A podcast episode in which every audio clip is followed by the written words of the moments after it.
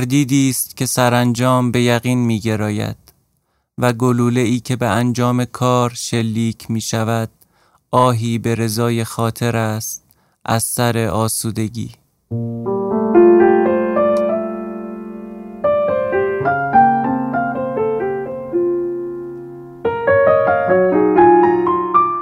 سلام به دوستان و همراهان رادیو خان. این خانه نهم رادیو خانه که در آذر ماه 1400 ضبط شده و شما به آسودگی گوش می کنید.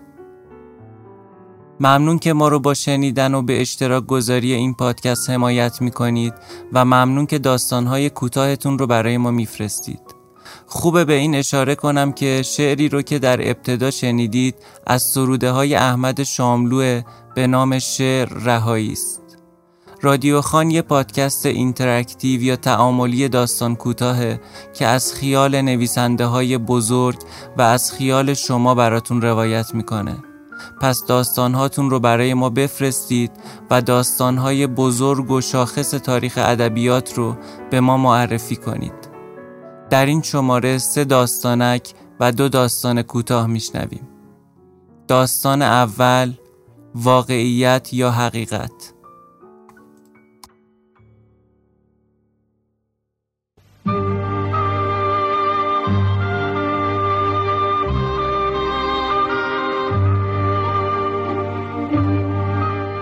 چراغهای سالن روشن شد. همه سالن سینما رو ترک کردند. به جز یه نفر. مسئول سالن فکر کرد شاید اون حین دیدن فیلم خوابش برده. صداش کرد. آقا، آقا، لطفا تشریف ببرید. در سالن رو باید ببندم. ولی خبری نشد. نزدیکتر رفت. خواب نبود. چشماش به سمت پرده سفید سینما خیره مونده بود. مسئول سالن گفت آقا مگه شما نمیشنوید؟ فیلم تموم شده بفرمایید. باید درا رو ببندم. اما اون بازم جوابی نداد. اصلا به سمتش هم برنگشت. داشت زیر لب می‌خوند. من عاشق چشمت شدم. شاید کمی هم بیشتر. و همین قطعه رو مدام تکرار می‌کرد. مسئول سالن می‌دونست که این ترانه مربوط به قسمتی از فیلمه. جایی که مرد قصه فیلم برای معشوقش می‌خونه. مرد نشسته بر صندلی سینما در همون قسمت از فیلم مونده بود. نتونسته بود بیشتر ادامه بده و از جهان واقعیت و حقیقت کنده شده بود. سفر کرده بود و حالا جزئی از فیلم شده بود که زیر لب تکرار می کرد من عاشق چشمت شدم. شاید کمی هم بیشتر. ساعتها گذشت. آپاراچی سینما مرد رو از روی صندلی برداشت و به نگاتیو همون قسمت فیلم چسبوند. در نسخه های بعدی فیلم دو صدا با هم تکرار می کردند من عاشق چشمت شدم. شاید کمی هم بیشتر من عاشق چشمت شدم. شاید کمی هم بیشتر چیزی در آن سوی یقین. شاید کمی هم کیشتر آغاز و ختم ماجرا. لمس تماشای تو بود. دیگر فقط تصویر من در مردم مکای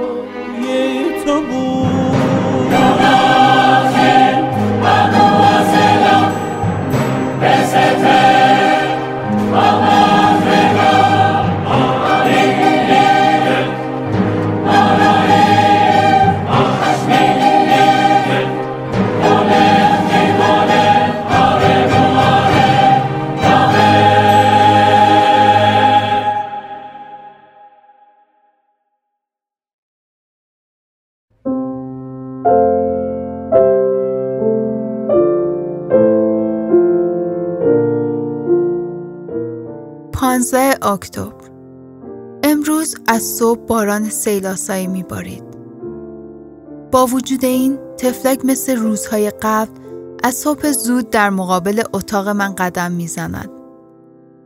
دلم سوخت و برای اینکه تشویقش کرده باشم چشمکی به او زده و بوسه هوایی برایش فرستادم. با لبخند دلپذیری جوابم را داد. راستی او کیست؟ خواهرم واریا می‌گوید که این مرد عاشق اوست و فقط به خاطر اوست که در زیر باران سیلاسا راه می رود و خیس می شود. آه چقدر خواهرم بیعقل است. مگر ممکن است که مرد موسیا و چشم و ابرو مشکی دختری موسیا و چشم و ابرو مشکی را دوست بدارد؟ پس از اینکه مادرم از این ماجرا با خبر شد به ما دستور داد که بهترین لباسمان را بپوشیم و سر و وضعمان را مرتب کرده و در کنار پنجره بنشینیم. او گفت شاید این مرد آدم حقوق بازی است. شاید هم آدم خوبی باشد. در هر صورت شما کار خودتان را بکنید. حقوق باز؟ برعکس. آه مادر جان چقدر تو آدم ساده و احمقی هستی.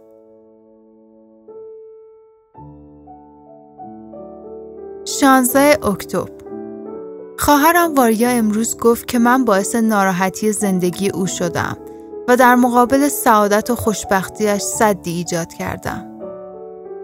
من چه تقصیری دارم که او مرا دوست دارد و به خواهرم اعتنا نمی کند. پنجره را باز کردم و طوری که کسی نفهمد یادداشت کوچکی را به سویش پرتاب نمودم. کاغذ را خواند. آه چقدر بدجنس است. گچی از جیبش بیرون آورد و با حروف درشت روی آستینش نوشت بعدن مدتی در مقابل پنجره قدم زد.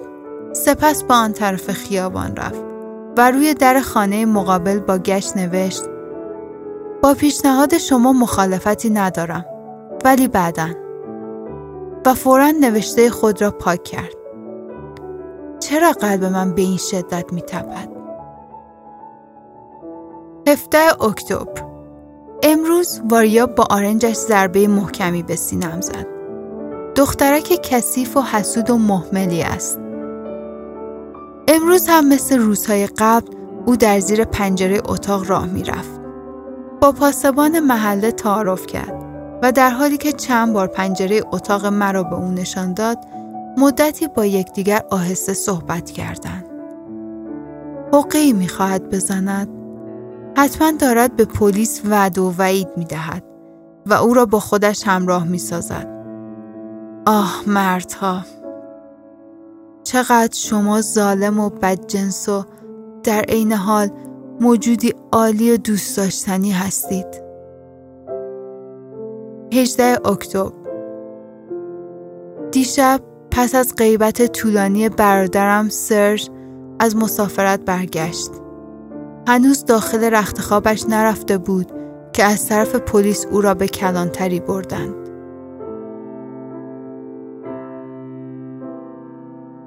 نوزده اکتبر مردکه کثیف پس فطرت بی همه چیز حالا معلوم شد که در تمام مدت این دوازده روز او در زیر پنجره ما به خاطر برادرم که پول ادارش را به جیب زد و مخفی شده بود راه می‌رفت و کشیک می‌داد. امروز صبح باز سر و کلش در مقابل پنجره اتاقم پیدا شد. قدری در خیابان راه رفت و موقعی که خلوت شد در روی در خانه مقابل نوشت حالا دیگر آزادم و در اختیار شما هستم. از لجم زبانم را در آورد و به او نشان دادم. حیوان پس فطرت.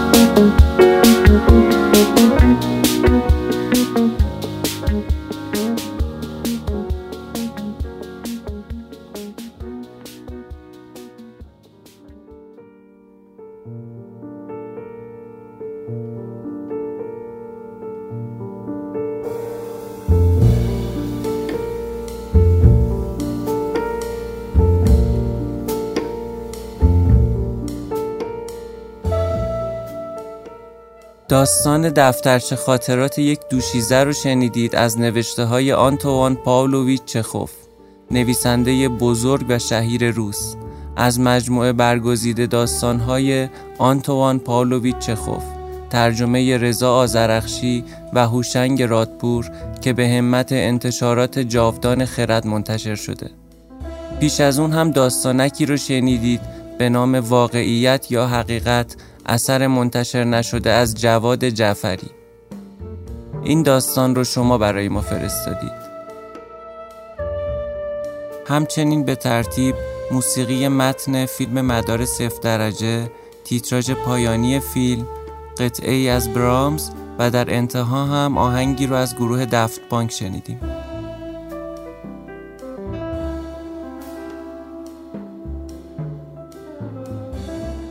داستان سوم سقوط.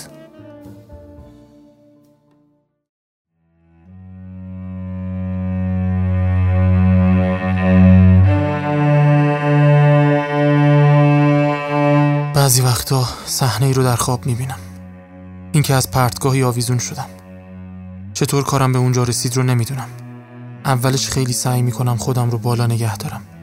با دستهام به سنگ ها فشار میارم سینم رو به سنگ ها میچسبونم. نمی‌ذارم پام آویزون بمونن و سریع توی هر برآمدگی یا شکافی که زیر پاهم میاد قفل می‌کنم. صدای افتادن سنگریزه هایی که از زیر پام در میرن ته دلم خالی می‌کنن. چند بار خیز برمیدارم که خودم رو بالا بکشم و هر بار که نمی‌تونم از قدرت و انرژیم کم میشه. جریان خونی رو که از رگهای دستام رد میشن و به سمت پایین بدنم میرن حس می‌کنم. ترس نمی‌ذاره سرم رو به بالا یا پایین تکون بدم. کلا هیچ تکونی نمی‌تونم بخورم. نمی‌تونم به چیزی فکر کنم. صدای ذهنم رو میشنوم که میگه دیگه راهی نمونده. عیبی نداره. اینجا دیگه آخر خطه. ولش کن چی کار می‌تونی بکنی؟ کاری از دستت بر نمیاد. و همینطور صداها پشت سر هم تکرار میشن. برای لحظه دیگه هیچ تقلایی نمی کنم دستم رو ول می کنم یک آن اتفاق میافته. اون لحظه واقعا حس عجیب و غریبی داره. به این نتیجه می‌رسی که واقعا راهی نداری و باید رها کنی.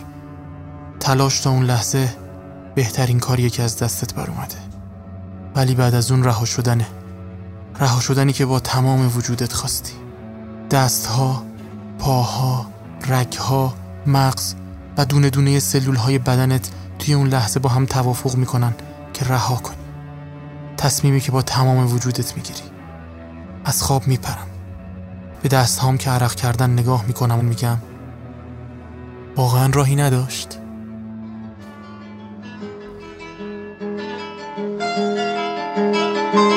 دنیا نه جای ماندنه شاد و نه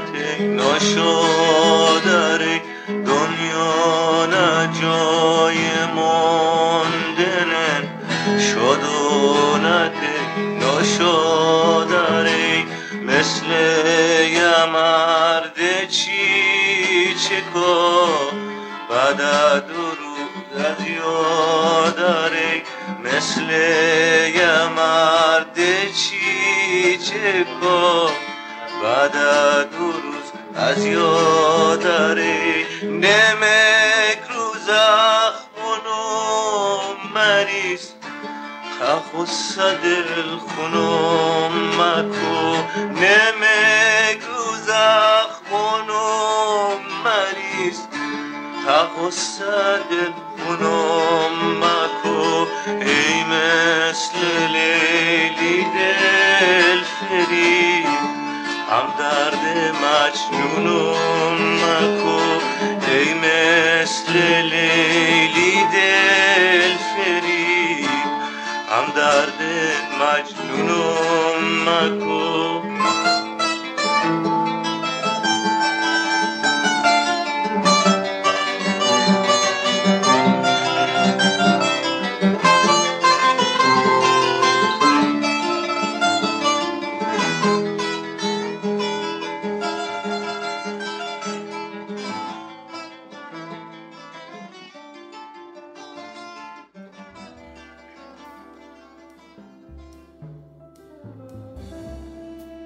داستان سقوط رو شنیدید. مجددا نوشته جواد جعفری بر روی قطعاتی از گروه دارک جز کلیمانجارو و در انتها هم آهنگی رو شنیدید از ابراهیم منصفی.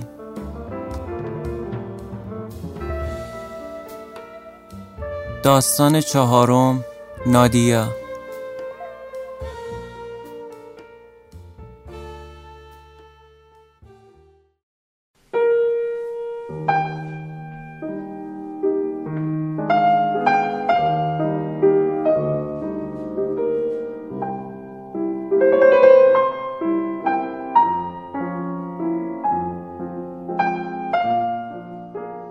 یکی از روزهای صاف و سرد زمستان بود. باد سردی گیسوان مشکی نادینکا را به بازی گرفته و روی گونه هایش ریخته بود. شبنم نقرهی فام در روی لب بالایش نمایان می گردید. نادینکا بازو من را گرفته بود و ما هر دو در بالای کوه بلندی توقف کرده بودیم. از جایی که ما ایستاده بودیم تا پایین دره پر از برف بود که در زیر اشعه آفتاب مانند آینه می درخشید و نور خود را منعکس می کرد. نزدیک ما لوژ کوچکی که اطراف آن را با نمد قرمز رنگی گرفته بودند قرار داشت. به او گفتم نادیا چرا بی خود می ترسی؟ نترس.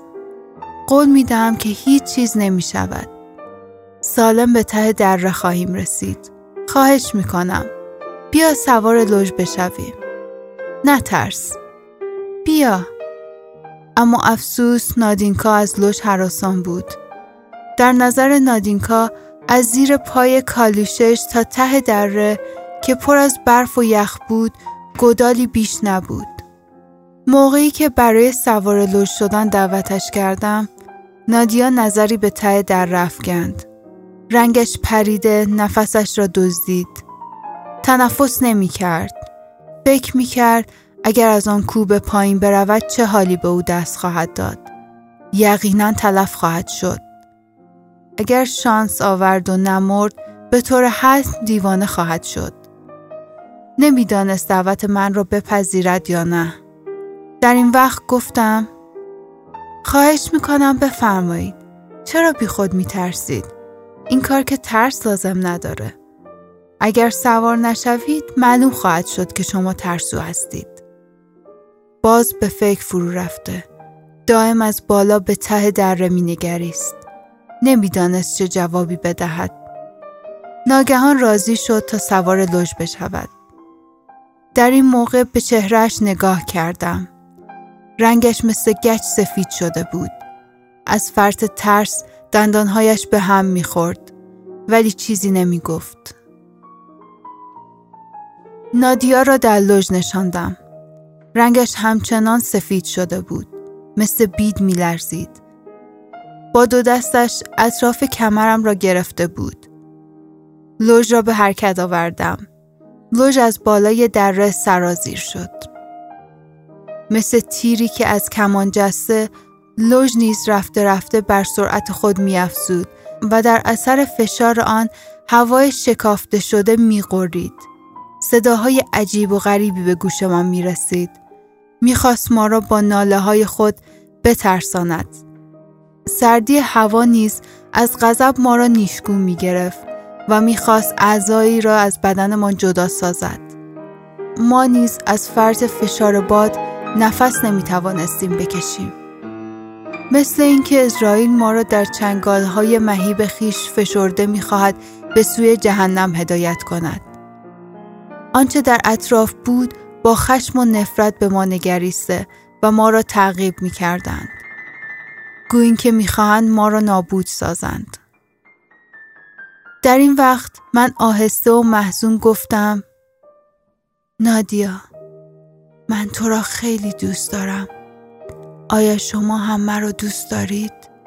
اکنون رفته رفته به ته دره نزدیک می شدیم و هرچه به ته دره نزدیک می شدیم از سرعت لوش کاسته می شد و دیگر آن صداهای موهش ما را اذیت نمی کرد. به آرامی و راحتی نفس می کشیدیم. بالاخره ما به ته در رسیدیم. نادیا از شدت ترس مثل مرده به نظر می رسید. رنگش به کلی پریده بود. به سختی نفسش را از قفسه سینه بیرون می‌داد. من از دیدن وضع او مسترب شده او را برای پیاده شدن از لوژ کمک کردم.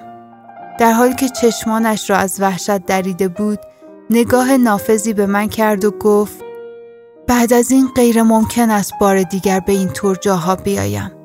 کمی مانده بود که به این وضع مرده و تلف شوم. راستی چیزی نمانده بود. مدتی سپری شد.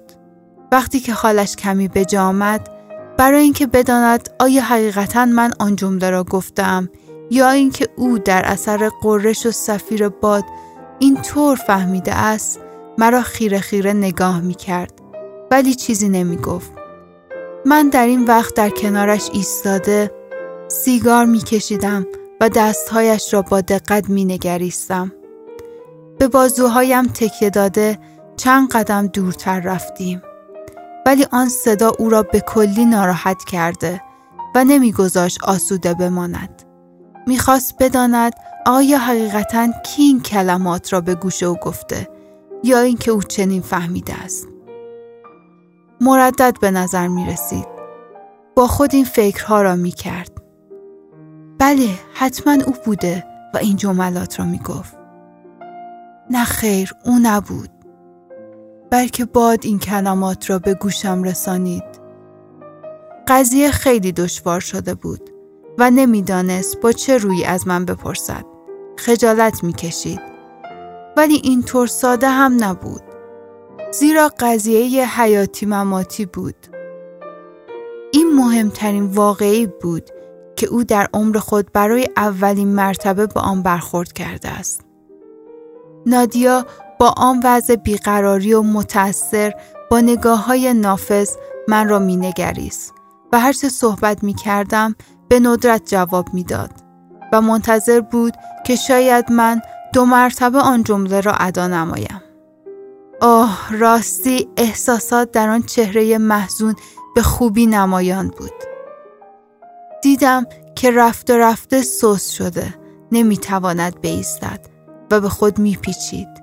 در تلاش است که چیزی را به من بگوید ولی نمی‌تواند. از شنیدن این جمله چنان شاد شده بود که نمی‌توانست صحبت کند و این بشاشت به قدری او را محبوب و غمزده ساخت که از حالش به خوبی هویدا بود. چندین دفعه من را متحیر نگاه کرده ناگهان گفت میدانی چه می‌خواهم بگویم؟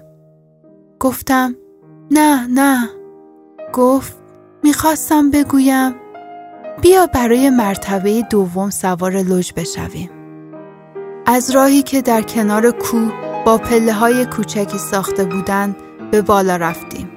نادیا را که در اثر ترس و سرما میلرزید به لوژ نشانده. لوژ را به حرکت آوردم. باز باد سفیر می‌کشید. صداهای گوناگونی به گوش می رسید. چون سرعت به منتها درجه رسید در این وقت صداها نیز زیاد شده بود به آرامی گفتم نادیا من تو را خیلی دوست دارم آیا شما هم مرا دوست دارید؟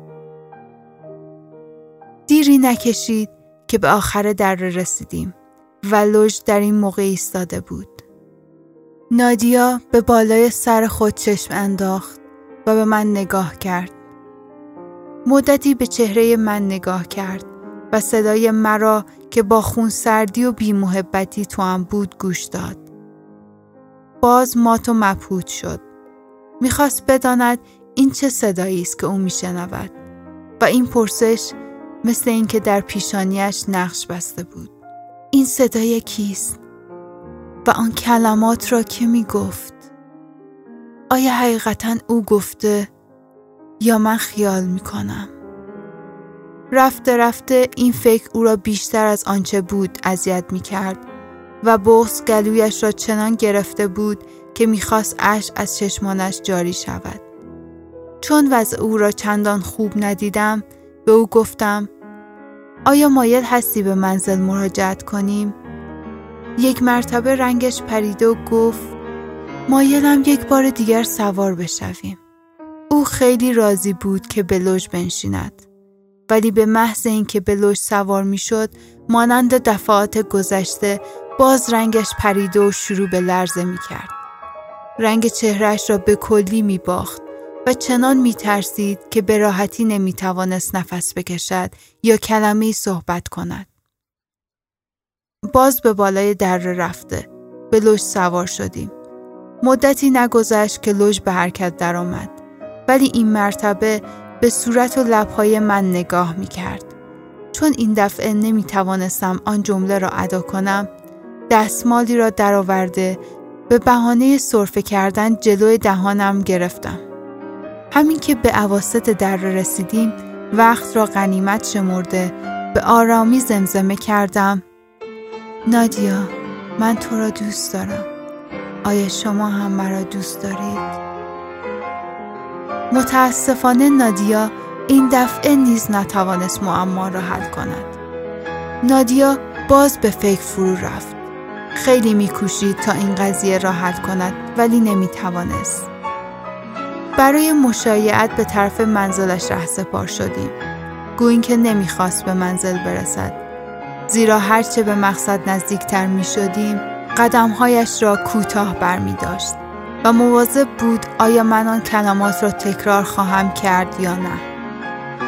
من به خوبی وضعیت اصف آور او را می دیدم که از این پیش آمد خیلی ناراحت بوده و روحش نیز معذب است. او نمی توانست باور کند که باد آن کلمات را می گفت و در ضمن هیچ راضی نبود که باد این کلمات را به او گفته باشد. با این وضع از من خدافزی کرد و رفت. ولی او نتوانست قضیه را حل کند. فردای همان روز نامه مختصری که نادیا نوشته بود به دستم رسید و مضمون نامه بدین قرار بود. اگر چنانچه مایل باشی که باز به لوژ سوار بشویم به من اطلاع بدهید تا من نیز بیایم. قربانت نادیا از آن روز به بعد چندین دفعه با نادیا به گردش رفته و در زم به لوژ نیز سوار می شدیم. موقعی که لوژ به پایین سرازیر می شد من در وسط راه به آرامی زمزمه می کردم نادیا من تو را خیلی دوست دارم. آیا تو هم مرا دوست دارید؟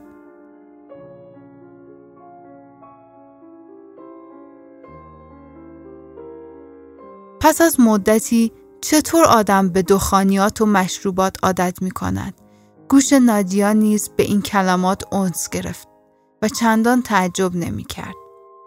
کار به جایی رسید که نادیا بدون گردش نمی توانست زندگی کند ولی باز همچنین در موقع لوژ سوار شدن می ترسید. رنگ صورتش پریده و می لرزید. ولی حالا وحشت و استراب به عشق مبدل شده بود. جملاتی بود که مانند روزهای اول به طور مرموز به گوش او رسیده و او را شاد می کرد. اما باز معلوم نبود که تقصیر از من است یا از باد. او همچنان مشکوک بود. نمی‌دانست من به او اظهار علاقه می کنم یا باد. ولی او به این عشق اهمیت نمی‌داد زیرا از باده عشق سرمست شده بود. روزی من تنها به گردش رفته بودم. از دور متوجه نادیا شدم. او مرا از میان جمعیت می‌خواست پیدا کند. ولی حجب و حیا مانع می‌شد که نزدیک آمده و مرا جستجو کند. چون من را نتوانست پیدا کند با حجب می‌خواست از پله ها بالا رود. صورتش مانند روزهای سابق گرفته بود. می ترسید. از اینکه تنها به لوژ بنشیند رنگش مثل گچ سفید شده بود. مانند بید میلرزید. با تعنی و ترس از پله ها بالا می‌رفت. به قدری می ترسید که لبهایش می جنبید. ولی بدون اینکه به عقب خود توجهی کند او می‌خواست بداند آیا بدون من هم آن کلمات را خواهد شنید یا نه؟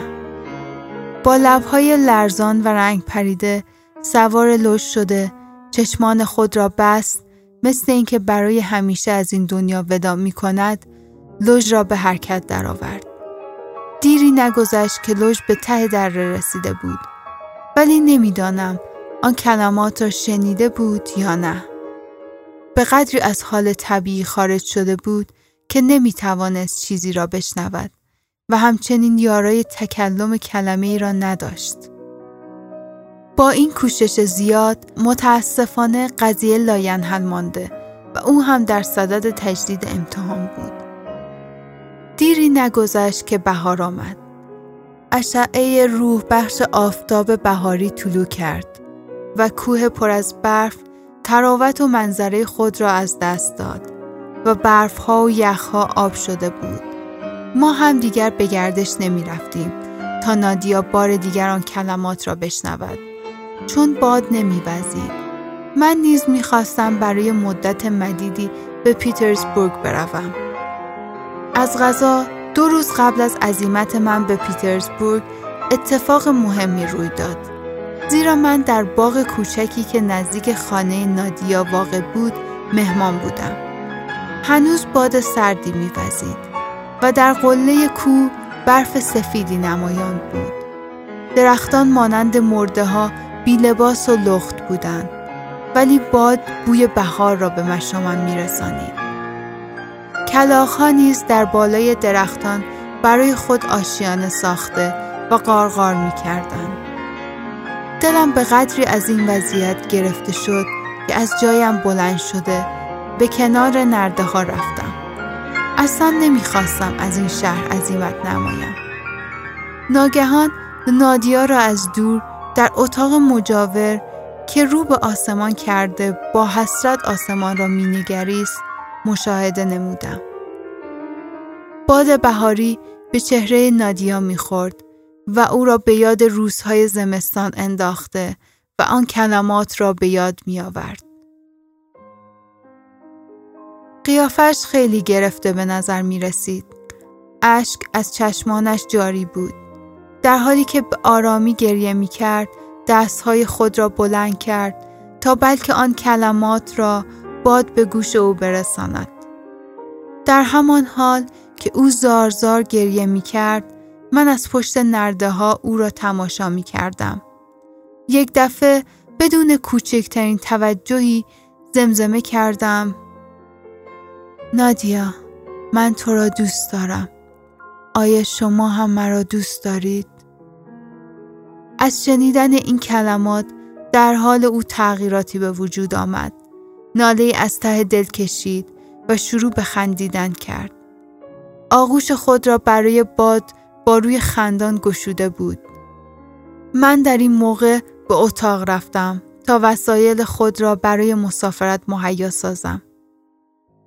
اکنون سالها از آن واقعه میگذرد و نادیا شوهر کرده سه فرزندیز دارد. گمان نمی کنم فراموش بکند که روزی سوار لوژ می شدیم و باد کلماتی را به گوش او می رسانید. نادیا من تو را دوست دارم. آیا شما هم مرا دوست دارید؟ این یکی از بهترین و شیرین ترین خاطراتی است که او به خاطر دارد. اما من که از حیث سن از او مسنتر بودم نمی‌دانم برای چه و به چه دلخوشی این کلمات را به او می گفتم و از این شوخی چه لذتی می بردم.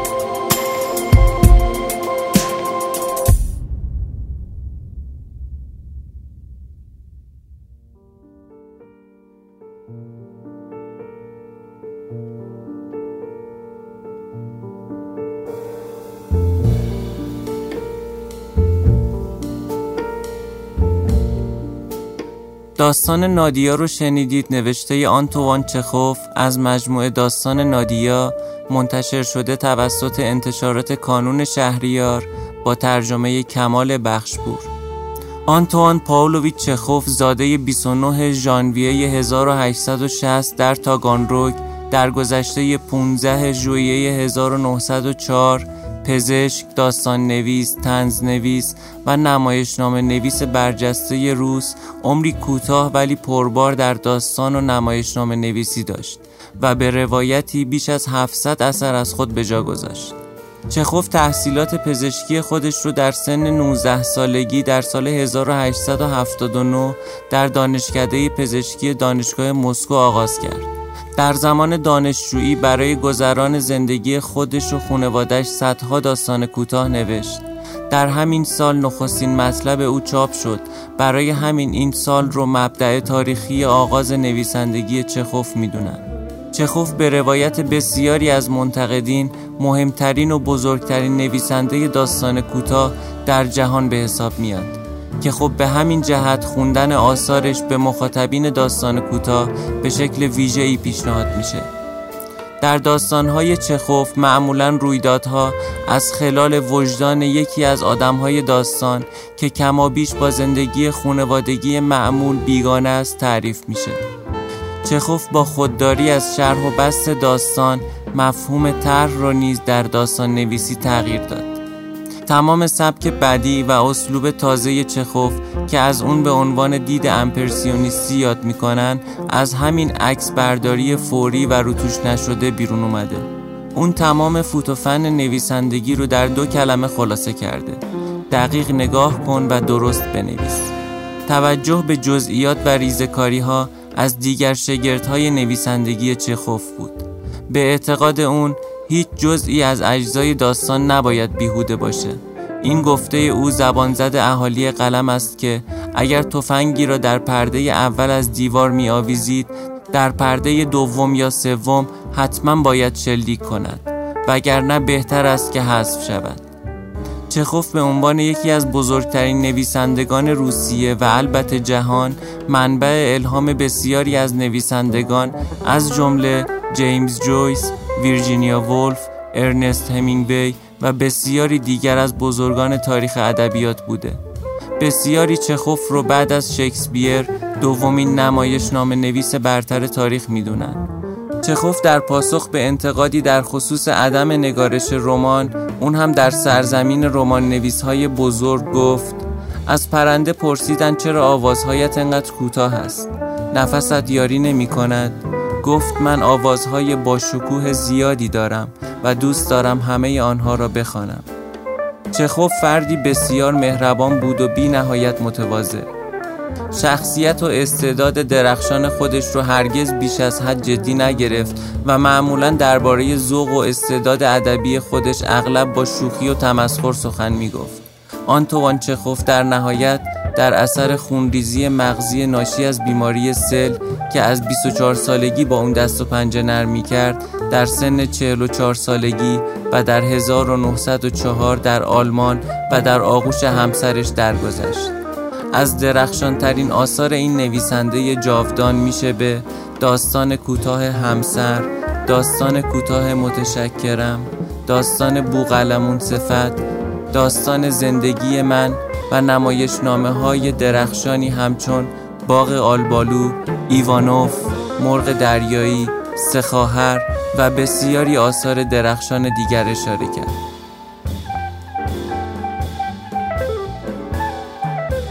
موسیقی های انتخاب شده برای داستان نادیا و بعد از اون قطعه از شوپن، قطعه از لیست و در نهایت هم آهنگی از گروه کولد پلی بود.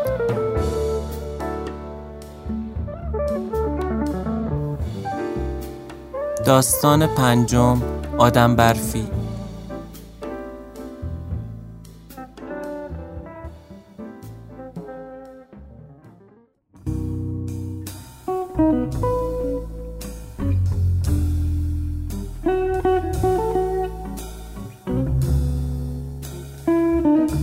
از پیاده روی سنگفرش کنار پارک قدم زنان به سمت خونه می رفتم. از صبح دیروز تا شبش برف زیادی یک ریز و بی وقفه باریده بود. تمام فضای پارک سفید پوش شده بود. خلوت بود. توجه هم به آدم برفی جلب شد که یه گوشه از پارک جا خوش کرده بود. نمی‌دونم چرا ولی مثل اینکه بچه تو ذهنم گفت برم از نزدیک نگاش کنم. از ارتفاع آدم برفی معلوم بود که بچه ها به کمک آدم بزرگا ساختنش. طوری به نظر می اومد که اول ساختنش باهاش خوشحالی کردن و عکسشون رو گرفتن بعد بهش گوله برفی پرت کردن و درب و داغونش کردن. هویج دماغش افتاده بود زمین. کلاه و شال گردنش رو برده بودن. یه تیکه از سرش کنده شده بود ولی چشمهاش سر جاش بودن. چند دقیقه به دو تا دکمه سیاه که جای چشمهاش گذاشته بودن خیره شدم. تو چشهاش بالا و پایین پریدن پنج شیش تا بچه رو می‌دیدم و صداهای خندیدن و جیغ و هوراشون رو میشنیدم که با ذوق و شوق به باباهاشون می‌گفتن هویج هم بذار شالگردان و کلاه بذار تا سرما نخوره. بغل گرفتن آدم برفی و عکس گرفتن هاشون رو دیدم. می‌دیدم آدم برفی از گرمای بغل گرفتن بچه ها چقدر کیف می‌کنه. می‌دیدم که میپریدن روش و بهش ضربه می‌زدن. دورش میچرخیدن همدیگر رو حل می‌دادن و شالش رو میکشیدن و بازی می‌کردن. همه این لحظه ها آدم برفی هم خوشحال بود و میخندید. با چشمهاش رفتنشون رو دنبال کرده بود و به سمت رفتن بچه ها خیره مونده بود. توی چشمهای آدم برفی خوشحالی و رضایت دیدم. انگار که همین رو خواسته باشه.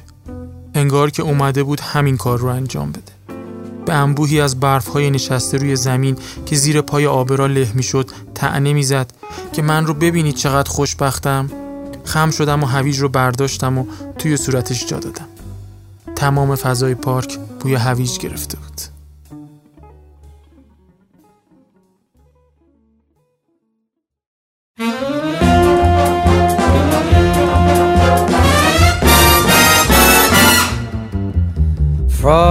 Frosty the snowman was a jolly happy soul with a corn cob pipe and a button nose and two eyes made out of coal. Frosty the snowman is a fairy tale, they say. He was made of snow, but the children know how it came to life one day. There must have been some magic in that old top hat they found. For when they placed it on his head, he began to dance around. Old Frosty the snowman was alive as he could be. And the children say he could laugh and play just the same as you and me.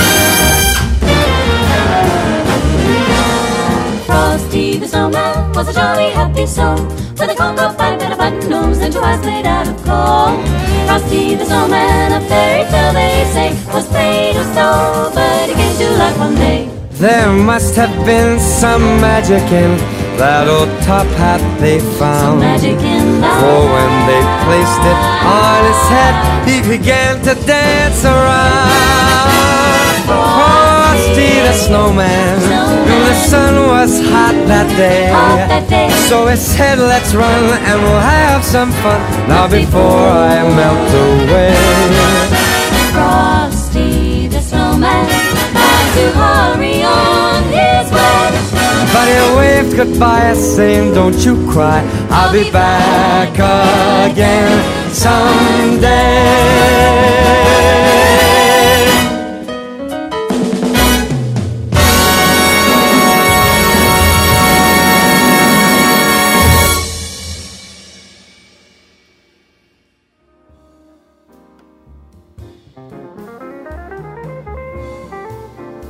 داستان آدم برفی رو شنیدید مجددا از نوشته های جواد جعفری که این اپیزود به ما لطف داشتن و داستانک های خودشون رو برای ما ارسال کردن ذکر این نکته خالی از لطف نیست که انتخاب این فرم و شکل از داستان برای آشنایی بیشتر مخاطبان رادیو خان با فرمهای مختلف ارائه داستان، خلق فضا و موجز نویسیه.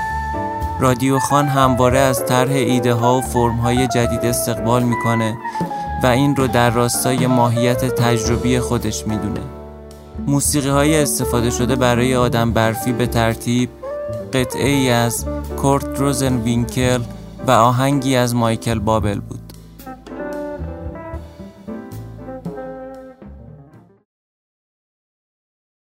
شما می‌تونین داستانهای خودتون رو از طریق ایمیل پادکست به آدرس رادیوخان یاهو.com که در توضیحات پادکست اومده برای ما بفرستید.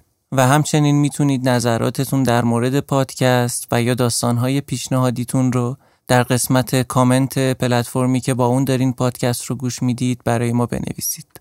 ممنون میشیم اگه رادیو خان رو دوست دارید ما رو به دوستانتون معرفی کنید. ارادتمند رادیو خان